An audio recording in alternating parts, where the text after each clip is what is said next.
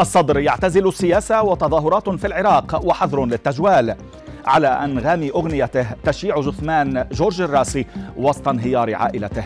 ناسا تستعد للعودة إلى القمر وتسريب للوقود يؤجل الرحلة. أبرز أخبار الساعات الأربع والعشرين الماضية في دقيقتين على العربية بودكاست. نبدأ من العراق حيث صدم الزعيم الشيعي البارز مقتدى الصدر أتباعه بتغريدة على تويتر معلنا فيها اعتزاله العمل السياسي بشكل نهائي. وألمح الصدر إلى احتمال تعرضه للاغتيال بعد أن ختم بيانه بالقول إن مت أو قتلت فسأسألكم الفاتحة والدعاء. وجاء إعلان الصدر بالاستقالة بعد ساعات على إصدار المرجع الشيعي كاظم الحائري بيانا أعلن فيه اعتزاله ووجه انتقادات للتيار الصدري فيما قال الصدر في بيانه إن الحائري لم يعتزل بمحض إرادته. ونبقى في العراق حيث أعلنت الدولة حظرا للتجوال في بغداد بعد أن توافد أنصار الصدر إلى المنطقة الخضراء بالمئات واقتحموا مبنى القصر الرئاسي بعد اعتزال الصدر السياسة كما أعلنت القوى الأمنية حظر تجول شاملا في بغداد إلا أن ذلك لم يوقف تدفق مؤيدي الصدر. وأكد عدد من المحتجين المتجمعين داخل المنطقة الخضراء أن خطوات تصعيدية ستنفذ في الساعات المقبلة.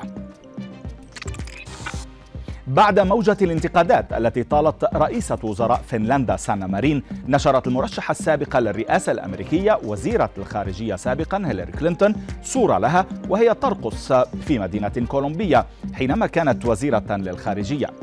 مارين تعرضت لانتقادات كبيرة بعد تسريب فيديو لها وهي ترقص مع أصدقائها في مناسبة خاصة إذ انقسم البعض إلى مؤيد لها ومعارض باتهامها بعدم القدرة على اتخاذ قرارات مصيرية بعد هذا الفيديو.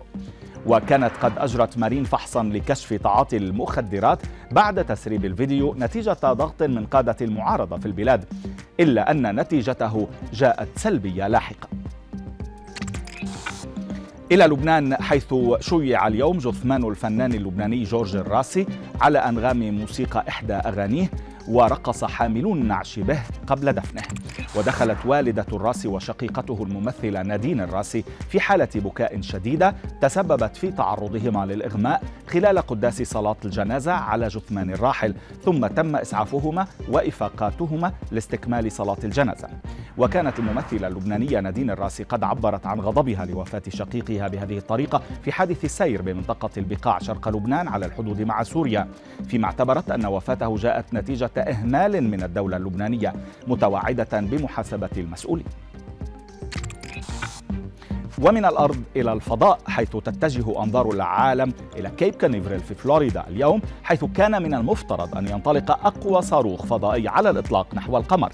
وبينما تستعد ناسا لإطلاق مهمة أرتمس واحد إلى القمر واجه صاروخ نظام الإطلاق الفضائي أس إل إس تسريبا في الوقود ما أرجى الرحلة لبضعة أيام. وتهدف التجربة المثيرة التي سميت بأرتمس واحد على اسم الأخت التوأم للإله أبولو في الأساطير اليونانية إلى هبوط أول امرأة وأول شخص ملون على سطح القمر في عام 2025